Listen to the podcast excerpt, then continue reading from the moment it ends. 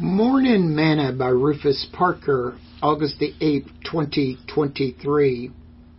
Halfway is part of the journey. So he sent his brethren away, and they departed. And he said unto them, See that you fall not out by the way. Genesis chapter 45, verse 24. Today's morsel. Often in this Christian race, some folks are quick to go back into the world. They cite that serving God is too hard. Somewhat like the children of Israel, who was right at the door of their promise, but because of fear wanted to go back to Egypt. Every time folks quit, I wonder and ask myself, how close were they to completing the journey?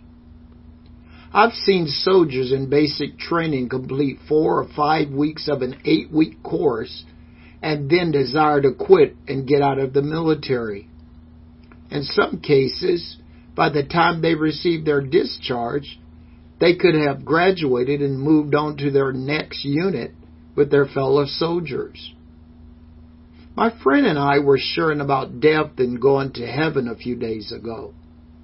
We were comparing our age, and I told him that Scripture says, The days of our years are threescore and ten, if by reason of strength they be fourscore years.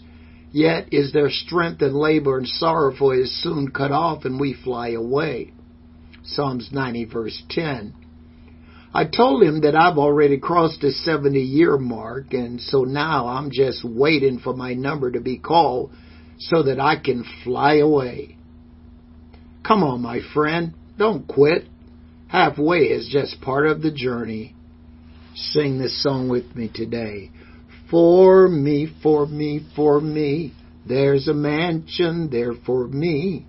In glory land so bright and fair, where the victor's crown I soon shall wear. Come and go with me, for I won't be back, you see. If anybody's gonna be happy over there, it's me, me, me, me, me.